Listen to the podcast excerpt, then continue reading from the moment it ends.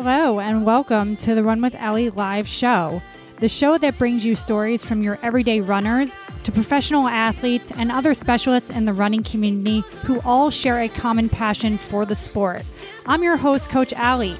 I hope my podcast can help you change the way you live and the way you move, so in the long run, you're able to live a sustainable and healthy lifestyle that you deserve. The purpose of this podcast is to promote the love of running. Throughout my experience speaking with the individuals in the running community, I've found that many of us seek acceptance and relatability in some way, shape, or form.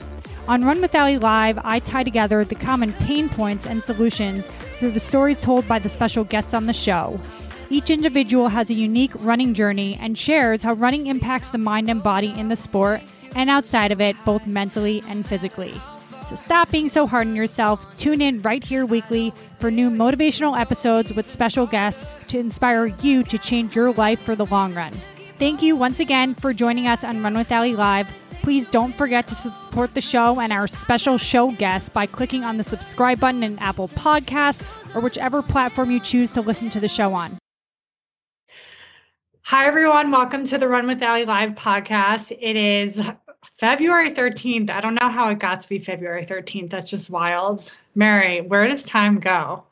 I don't know. This year's already flying by. This year's flying by, yes. Um, well, before we dive into this week's episode, I'm really excited for this one. Um, to the returning listeners on here, if you have not subscribed to the show already, please do so after this episode. And for those new on here, please subscribe to the show after you're done listening to today's uh, episode. So without further ado, we have Mary Denholm.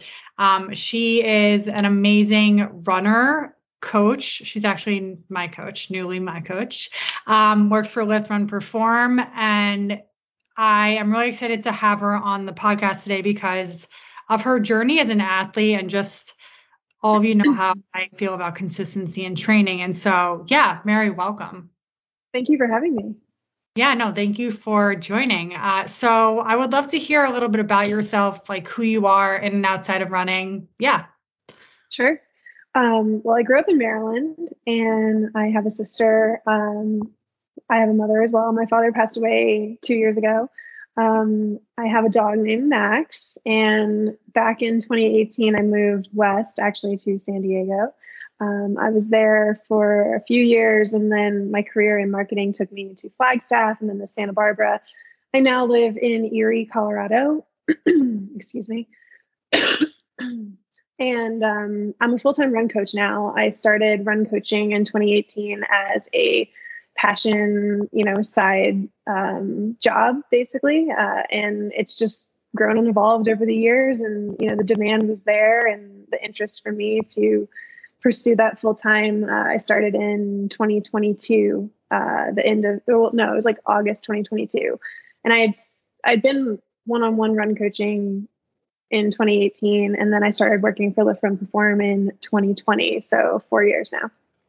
Wow. Amazing. Amazing. Um, yeah. So, you know, I know a little bit about your history, but listeners on the show don't. So, you know, I think that, you know, Um, apart from coaching, I think that what makes you such a great coach is your experience with the sport and your journey, like all of the ups and downs, ebbs and flows. And to the beginner runners on here who don't like taking one rest day, well, um, I hope, you know, Mary's story kind of inspires you a little bit, um, slash a lot. Uh, Mary, I would love to hear, like, let's start with your favorite marathon, actually.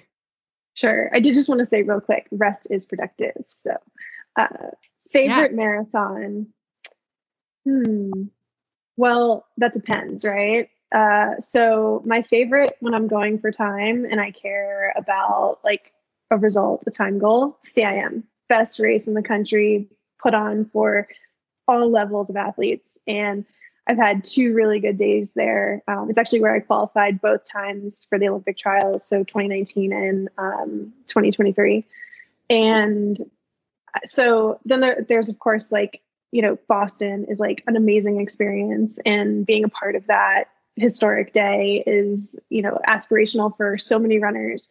So I do, I did enjoy Boston, um, and I love a hilly course. So I, I did enjoy that. And then I also think back on, you know, my first marathon, which was very special, Vermont City Marathon back in two thousand six, nineteen year old Mary. So, uh, you know, I've enjoyed every one I've done for, for different, and I've done, well, I've done fifteen, um, and I've lined up eighteen times. So I've had three D N Fs over the years, but, um, you know, each one has been special in its own way. So.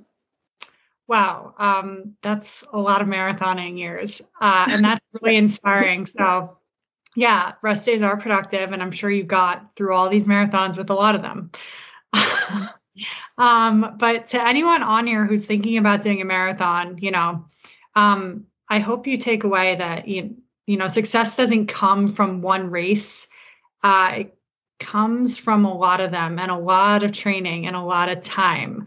And so, Mary, I would love for you to, you know, um, tell us like what got you into marathoning in twenty nineteen, and what has your progress looked like leading up to today? Well, my first marathon was two thousand six. Oh, wow. It was in Just... college. Yeah. It was okay. The end of my freshman year of college. I went to school. I went to Saint Michael's College, which is in Burlington, Vermont. And the Vermont City Marathon is Memorial Day weekend. So I just like stayed up there, and it's really like a lesson in how like not to do your first marathon. I was like couch surfing with friends and staying up way too late, you know, in the bars and everything. And then forty-eight hours before I was like, okay, like time to do this marathon. Um, and this was before G P S watches, like Timex, you know, it's like map. I use like MapQuest. I, I think I maybe did a sixteen mile run. I don't know. Um, but I just wanted to like bucket list, do it. And so I did. And my first marathon was a three thirty-nine, and my college, I ran cross country in college. It was division two, and there was no track team. So my coach was like, please don't do that again. Like you can marathon after college, but like you're training for like five K and six K, like, you know, in the woods, which is like so different. So please don't do that until you train properly. And then of course I didn't listen, and I signed up for um, the Philadelphia marathon later that fall. And I ended up the end of that season, my sophomore year, I got pneumonia. So I actually switched to the half and didn't do the full, but, uh, fast forward nine years, like a lot of life stuff happened. Um, six years in there, I actually didn't run at all. And I came back to running in twenty fifteen, and I did Lehigh Valley, which is in Pennsylvania. Um, and I ran a three oh three there. And that's what started my marathon journey as an adult. Um, and so since then, I've been training consistently, doing you know, anywhere from one to two ish per year. Obviously there was a break during COVID from races happening for all of us, but pretty consistently training since then. And yeah, like I said, fifteen I finished. So, um, I've had my fair share of marathons and I'm about to be thirty-seven. Amazing. Um, you know, so you said three oh three was that, mm-hmm. So you started at three oh three in your adult years. Um, and you mentioned you made the Olympic trials twice. So I have to say there must be a lot of training progress that happened within that time frame. Um, you know, uh, I guess what was your goal after that three oh three marathon? Was it to break three hours?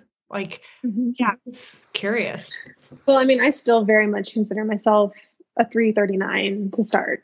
Um, I don't want to forget that race at all. Uh, just, you know, finishing, going the distance was a huge accomplishment. And I, I, I love and own my three thirty-nine. It's where I've started. Now I've taken over an hour off my marathon time, and I'm very proud of that.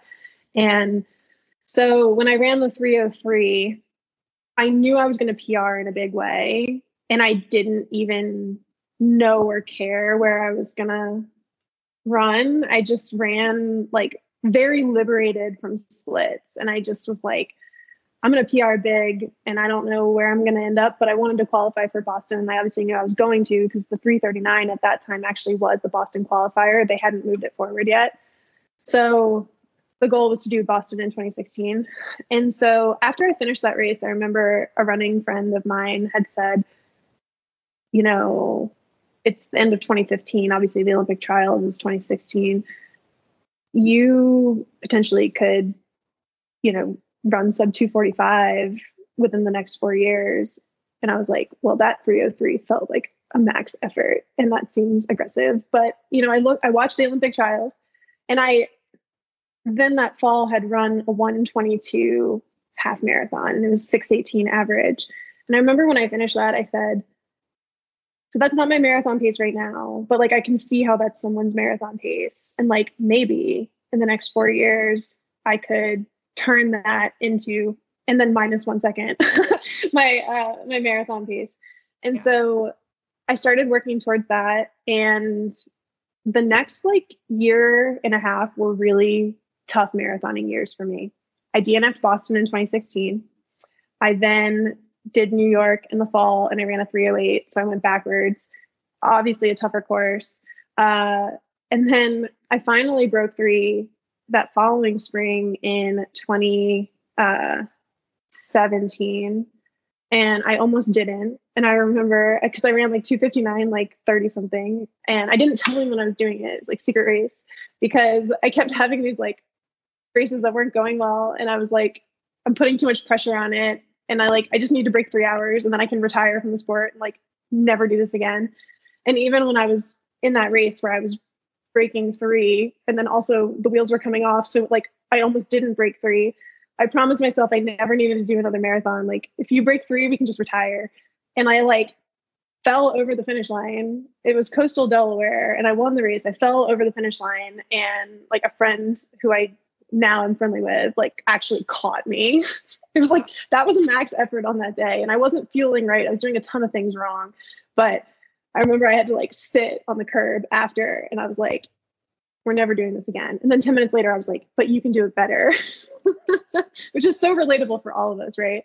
Yeah. And so from there, I did a race in the fall. It was um, Steamtown, and I was very fit, ready for it. We had this like tropical storm come through. It was like seventy degrees. They delayed the start. It was pouring rain. The sun ended up coming out, and it just like baked us. And it was like record number of D N Fs. I was one of them. I then turned that training cycle around, ran a, ra- ran a different marathon that fall, and I ran two fifty-six. And from there, I was like, I need a little time out. Like, I'm burnt out from trying to like improve, and like, obviously a two fifty-nine to a two fifty-six is a great jump, but like I knew I was ready to be like low two fifty or under two fifty. And I was just like stressing about it and then like not enjoying the training, because I was tying way too much of my identity and like, um, you know, validation, I guess you'd say, into these results. And so then I didn't do a marathon until the next year. Like I, I waited a whole year, and I did C I M twenty eighteen, and I ran a two forty-eight, and that's where I thought my fitness was. And so I was very excited about that. And I had run a one seventeen half in that build.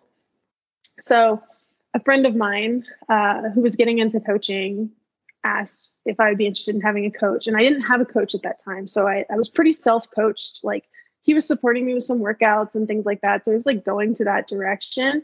And this is when I was living in San Diego, and I was training with Prado Racing Team. Um, so I ran the one seventeen half and the one and the two forty-eight. And then I started officially coaching with Nick Klostava, that's his name. And from there, I did Grandma's, blew up majorly, ran a two fifty-eight, which is still a great time. But at this point, I'm a two forty-eight woman going for two forty-four. So right. Not a great day. Turned it around, ran Twin Cities, two forty-five thirteen, missed trials by thirteen seconds in October. I was stoked on the P R, did drop an F-bomb at the finish line, but also but said, also if I can turn this around and do C I M, I will. Obviously very close back to back. And I just took it one day at a time. Uh, we were able to do it. I ran two forty-two, qualified for trials twenty twenty. Um, had a great day there. This was my first Olympic trials experience. I came in one hundred eighty-ninth. I placed fifty-first. I ran two forty-one, which was a P R, and that course had fourteen hundred feet of gain. So that was like a very strong showing uh, based on the, the terrain. And it was a very windy day. Pandemic hits, no races. Um, and then my next race back was Boston twenty twenty-two. Um, I had the privilege of racing in the pro field. Uh, I ran a, it was either an eight or nine second P R. I've never been more happy. This is Boston, just like such a hard course. Yeah. Uh, and then I got, I had an injury um, that fall, and I moved, and I had a lot of life transitions going on, including leaving a career, another out of state move. Um, had to rebuild myself after a labrum tear, uh, had moved to Colorado. So like, honestly, January last year, I was very not fit. And I wanted to qualify for the new trials, which was an eight minute drop from the last standard. And at this point, I'm working with Neely Gracie. She lives here at the same altitude and elevation as me, which is what I needed to be able to achieve this goal. Excuse me. And so really had to rebuild from zero. I mean, I remember my first threshold workouts she gave me was six twenty pace. And obviously my marathon P R was like, I don't know, six oh eight or something like previously. So like my fitness needle had been very much like set back. And then just had to chip away and keep knocking down the paces that she gave me. I did Grandma's. I was re- I was honestly within six months, I was ready to do it at Grandma's. I got one of those seventy degree days, and I just, I, it's not my, it's not my uh, climate. Like when it's humid and it's like above sixties, like I just struggle. So I ended up getting sick. I finished like the last, I got sick at mile twenty, and I was able to like get through the last ten K, which was very slow. And I ran a two forty-three, which again, great time. But my P R at this point is a two forty. The goal is two thirty-six. I was like, it's okay. I'm gonna try again. So spent the summer doing a lot of trail and mountain running. It made me very strong, very aerobically fit. I was going to do Berlin, travel to Germany. I'm without question at this point in like arguably the best shape of my life. My, the time I had lived in Flagstaff, I used to say was like my best fitness. So my Berlin training was like rivaling that, which was awesome. I got COVID. For three and a half weeks, I dealt with this. I ended up not lining up at all for Berlin because I knew I was messed up, and I was like, I, I cannot even do a long run, let alone like an easy twenty-six point two miles to like get my medal and like never come back to Berlin. I was like, I need to just like not do it. So then when I got back, I was still dealing with COVID. I finally tested negative, like I think it was like October fifth or sixth. And my training cycle from then until C I M was just trusting the power of rest, cumulative fitness from years. I mean, like I've run so many sub six miles for like marathon pace. I had to just like trust that like it's in there. And so extra rest days, lower volume, a lot of quality, especially the last three weeks. It was like every other day I was doing a workout, and then I had a lot of like recovery needs. I was able to execute it at C I M. I think I was one of the last like three or four women to qualify for trials. And that race was crazy the way it played out with this massive pack. And it was just like carnage the whole way. And I finished with, I think, three other women like right together. And we were the last O T Qs. Um, so I was very pleased to run the two thirty-six. And, and truthfully, rewind to twenty sixteen when I was a three oh three marathoner and I was watching trials. I literally said to myself, if you can run two forty-four by twenty twenty, I really think you can run sub two thirty-seven by twenty twenty-four. And I was right. And I had that long-term vision. And like, I just had to like commit to this for years and know that like, it's going to be a bumpy road. It's going to take a ton of work, a ton of patience, highs, lows along the way, the good races, the bad races, the slogs, you know, um, but I really enjoyed the entire process of training. Like I really love training, and taking that, you know, that pressure off the goal of like, you know, it needs to happen on this timeline or else, or like, you know, if it doesn't happen, then I'm done. Like you got to be resilient. You got to just keep picking yourself up and, you know, keep literally putting one foot in front of the other and just love that process of training, because we feel like we put in all this work and we're owed something on race day, and like marathon owes us nothing. It's such a wild sport. It's so unpredictable. Um, but your day does come. Like if you stay resilient, you stay committed, you can achieve that pie in the sky goal for yourself. I truly just think so many people just like, you know, it's like, you can only like get knocked down so many times before like a lot of people just like stop. Right. And they think they've hit that ceiling. Cause there's definitely been times where I'm like, was this my last P R? You know, like, you know, like we all have that thought. Right. And it's like, dismiss it. Like, let's just keep trying. Let's keep moving that fitness needle forward and just be curious about like where we can end up. So now, like I said, I, I've gone from three thirty-nine to two thirty-six, and I love that. And I'm very proud of it. Wow. That's so inspiring. And I thank you for sharing all that. Just, um, obviously there was a lot of imperfect in there, but you just stayed resilient. And to the listeners on here, I just hope that shows you that every race, every training run is not supposed to be perfect. You're a human being. You're not a robot. And that's a part of the process, as Mary said it, you know, and you got to where you got to. Um, so before you got there, like to that two thirty-six goal, I have to ask, like, what kept you going? How did you dig deep in those times when you just like, were like, wait, why am I killing myself doing this? Like, what are some things that like you just like, what kept your spirits high, or just how, how'd you keep going? I know that's like a tough question. I think I just love, I think I just love training. Mm-hmm. Like really. And I've said this to many people that like COVID, as far as like races being gone, like I never lost motivation. I, I still loved training. I loved doing workouts. I loved doing long runs. Uh, I didn't need a race at that point in my life. You know, earlier on, I felt like I needed a race to like, you know, maybe prove my fitness or validate what I was doing every day, getting out of bed, especially like, you know, I went to law school. I was a lawyer for ten years. So like I was running at like four a.m. every day. Like, why am I doing this? Right. What is this for?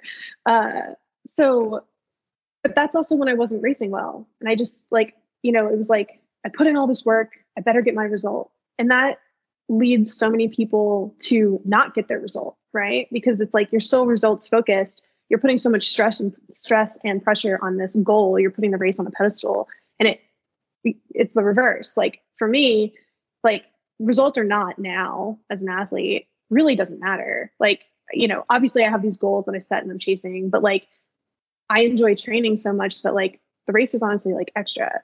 So I always feel like it's like this cherry on top. Like some people will say it's like the celebration of all your hard work. And I truly believe that and own that. And that's what I try to help athletes with as well. It's like, we put in all this work.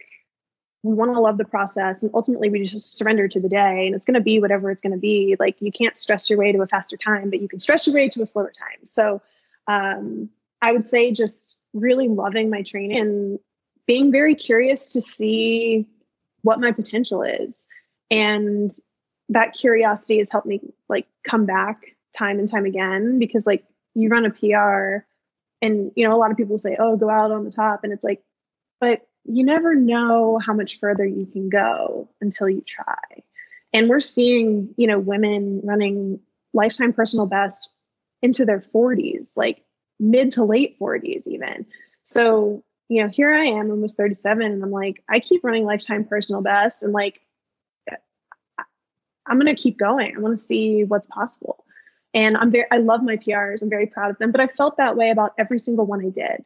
Like I, I didn't ever have like this chip on my shoulder or like, you know, feel defensive about it. Like even where I am right now, my two thirty-six, like I love it. I'm proud of it. And I've seen with my training, the path to more, and that's very exciting. And that keeps me curious. Like I'm going to want to come back, and, you know, every time barrier I set. So whether my next time barrier is like, you know, a two thirty-four or a two thirty-two or a two thirty, like it's probably going to give me some issues. Each time I set a time barrier, it takes me like multiple attempts to break it.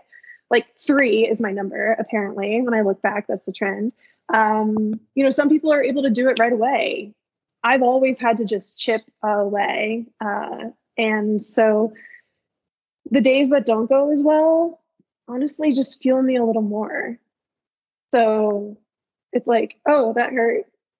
I need to like get back out there and like, you know, get after it again. And so I think it's good for all of us to have those harder days. It makes us really appreciate the ones that go really well and like those marathons, I feel like flow state, like I've only, I think had two of them, but like when each mile's ticking off and you're just like in control and you feel so good, like those are the days that we like strive to have, but they're pretty magical and rare to have. Like there's the grind ones, there's the ones that don't go as well. So it's like, I think it's the Lexi Pappas said, like, you know, there's like thirds, right?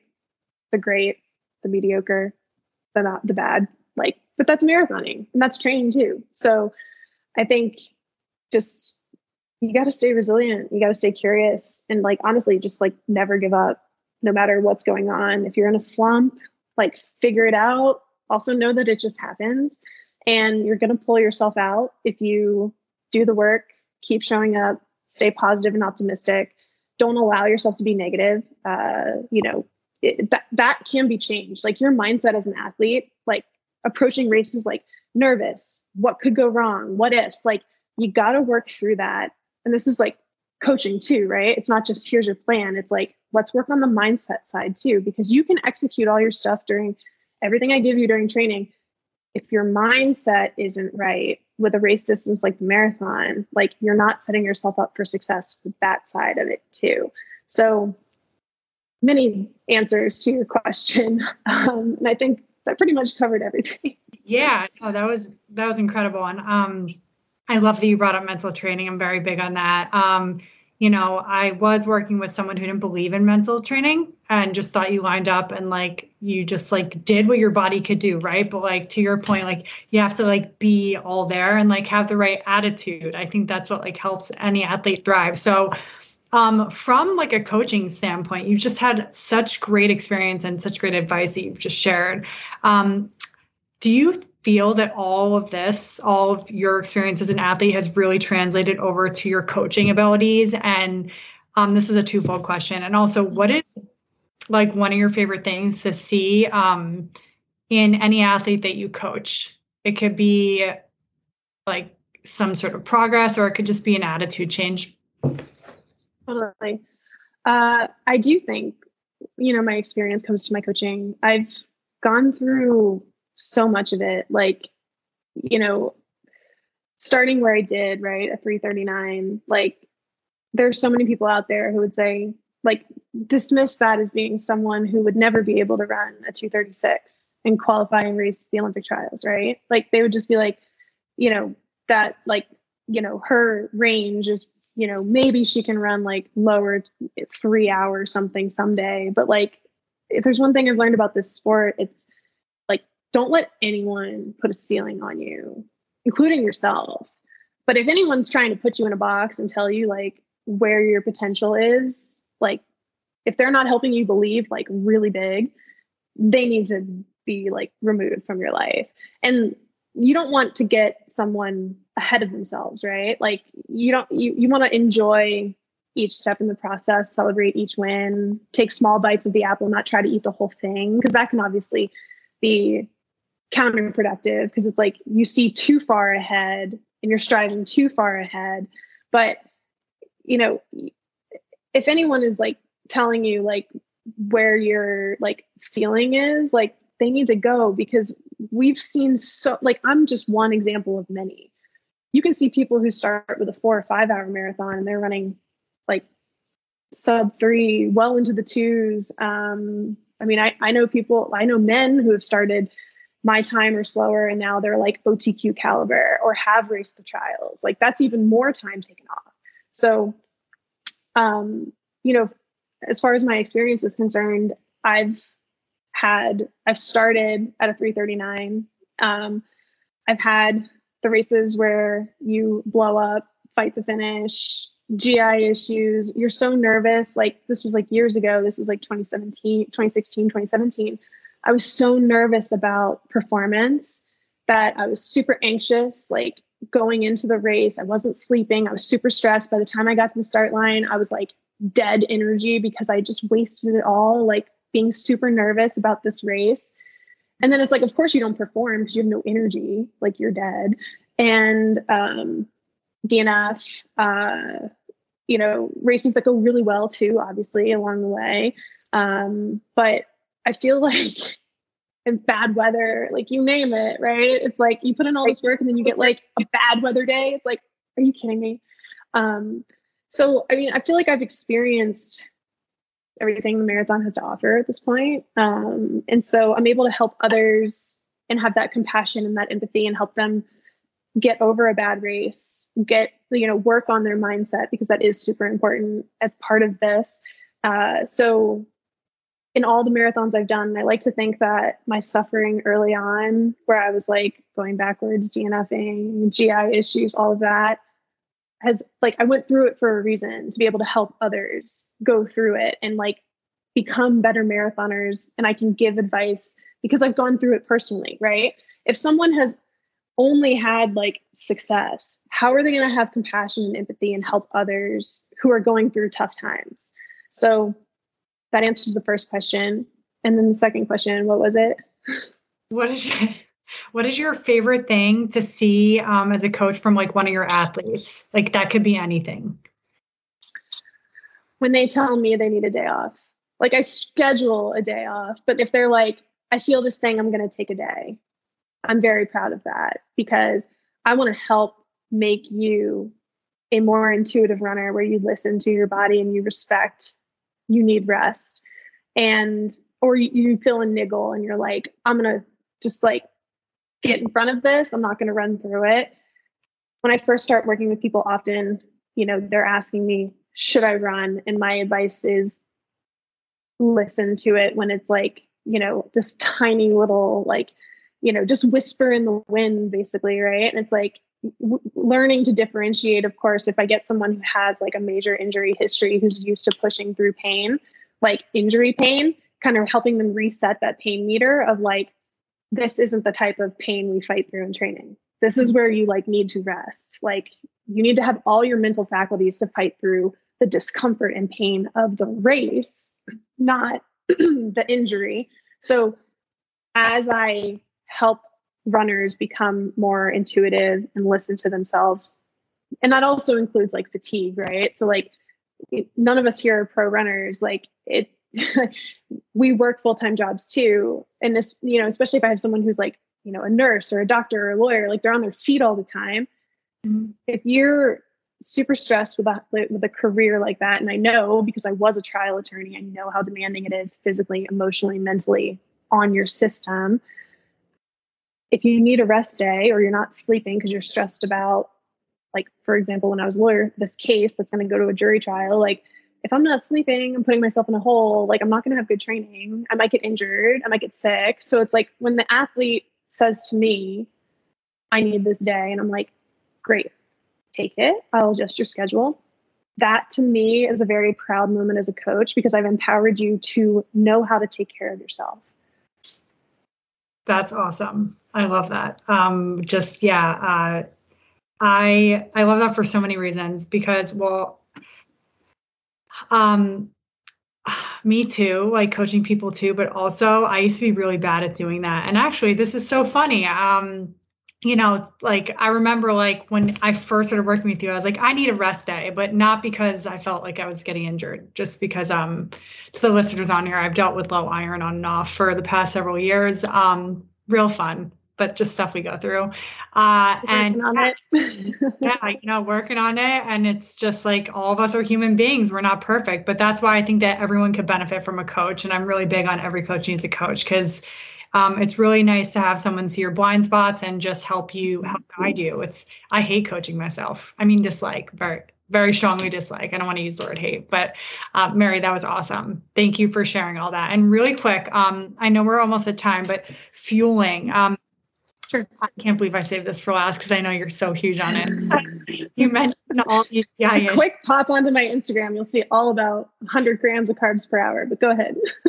Love it. Um, So fueling, I guess, really just short and sweet. What are your top three fueling tips for anyone training? And also, I just want to make a caveat, like when someone comes to you and they're training for a marathon, I'm sure this has happened, and they're like, I feel fat or I feel overweight and I don't want to fuel or something of that sort. What is your response? Okay. So with fueling for, you know, a marathon, a road marathon, for example, because obviously there's different types of fueling for different races. Um, but specifically talking about like the road marathon, I had done research years ago into like ultra fueling, and the principles are, they apply. Uh, you can train yourself in a road marathon to take in one hundred plus grams of carbs per hour. I did one hundred fourteen at C I M. I did one hundred grams of carbs per hour at Houston Half, which is like, it's hard when you're running like that threshold line almost to like take that in. But my most important piece of advice is to practice during training. Like part of big reason why when I was in like twenty sixteen, twenty seventeen having G I issues is because I didn't figure out what worked for me in training. Like some gels and flavors, like, you know, different brands. Like if you don't figure that out in training, if you have G I issues in training, guess what? It's going to happen on race day. If you don't figure that out during training, what your fuel source is and practice, you're not going to put it all together on race day. So I'll get people who say, oh, I'll just like take more on race day and like figure it out. I'm like, no, you won't. Like you will not, because you're racing sustained. You're not getting recovery out there. So you have to practice in training. And the stomach is a muscle. It can be trained like literally anything else. And just start small. Start slow feeding yourself.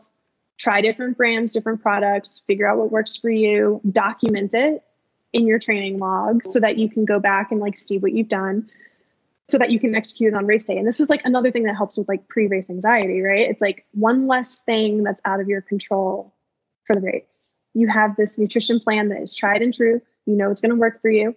Obviously, weather can impact your ability to take things in and metabolize them, but like we can't stress over that because it's a factor outside of our control. Um, And then to the weight conversation, I do get some pushback from some athletes saying, I want to be intentional about like my daily calories, things like that. Or like, I don't want to take in like maltodextrin. And I say, listen, do you think I'm like walking around, like snacking on these gels, like in my daily life? No, like, I don't know. Like they serve a purpose. They're quick to digest and metabolize for your body in an exercise state. Mm-hmm. You are, the furnace is burning red hot out there. To perform your best, to recover, to help reduce injuries, to make progress in your training, fueling during these workouts and long runs is how you're going to get the most out of yourself. Because your furnace is burning red hot, you're not going to like gain weight from taking these gels. They're going to just disappear, like fuel you. And like what people don't realize, and it's like a revelation for them when I get someone who's under fueling, especially for the marathon, is they don't understand how good they're supposed to feel out there. They're like, wait, this wasn't a death march. And I'm like, yes, you get it. Like you shouldn't be like dying out there. You should be finished feeling like you can keep going and you feel strong. Like, and you're not like stuffed, but you're not like hungry, hangry. Like you should feel like you're topped off and like you can keep going. And so I make sure to say, nutrition for life and nutrition for this, like taking in this like sugary mixture, totally different things. I love that. Wow. Um, yes. So listen to that, everyone. Fuel during your training, and just when you have a performance goal, you kind of got to drop the whole like weight loss thing. It serves a purpose, every gel. I love that, Mary. Thank you. Um, and last but not least, besides the fact that I asked you to be on my podcast, why'd you say yes to being on the Run with Allie Live podcast today? You know, I started, for example, my Instagram um, to share my running journey and help others. And I, the coach in me, right, just wants to help as many people as possible. I've said for years now, you know, I'm a coach first, individual athlete second.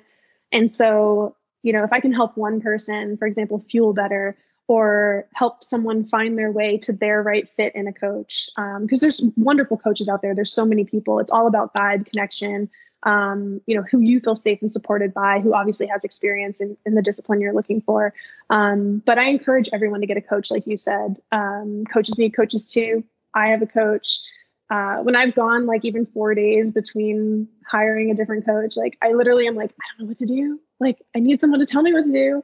Uh, so, you know, if anyone who listens to this, like finds any part of it helpful, um, then, you know, that's the benefit to me is like helping others. So thank you for having me on here. I've enjoyed our conversation.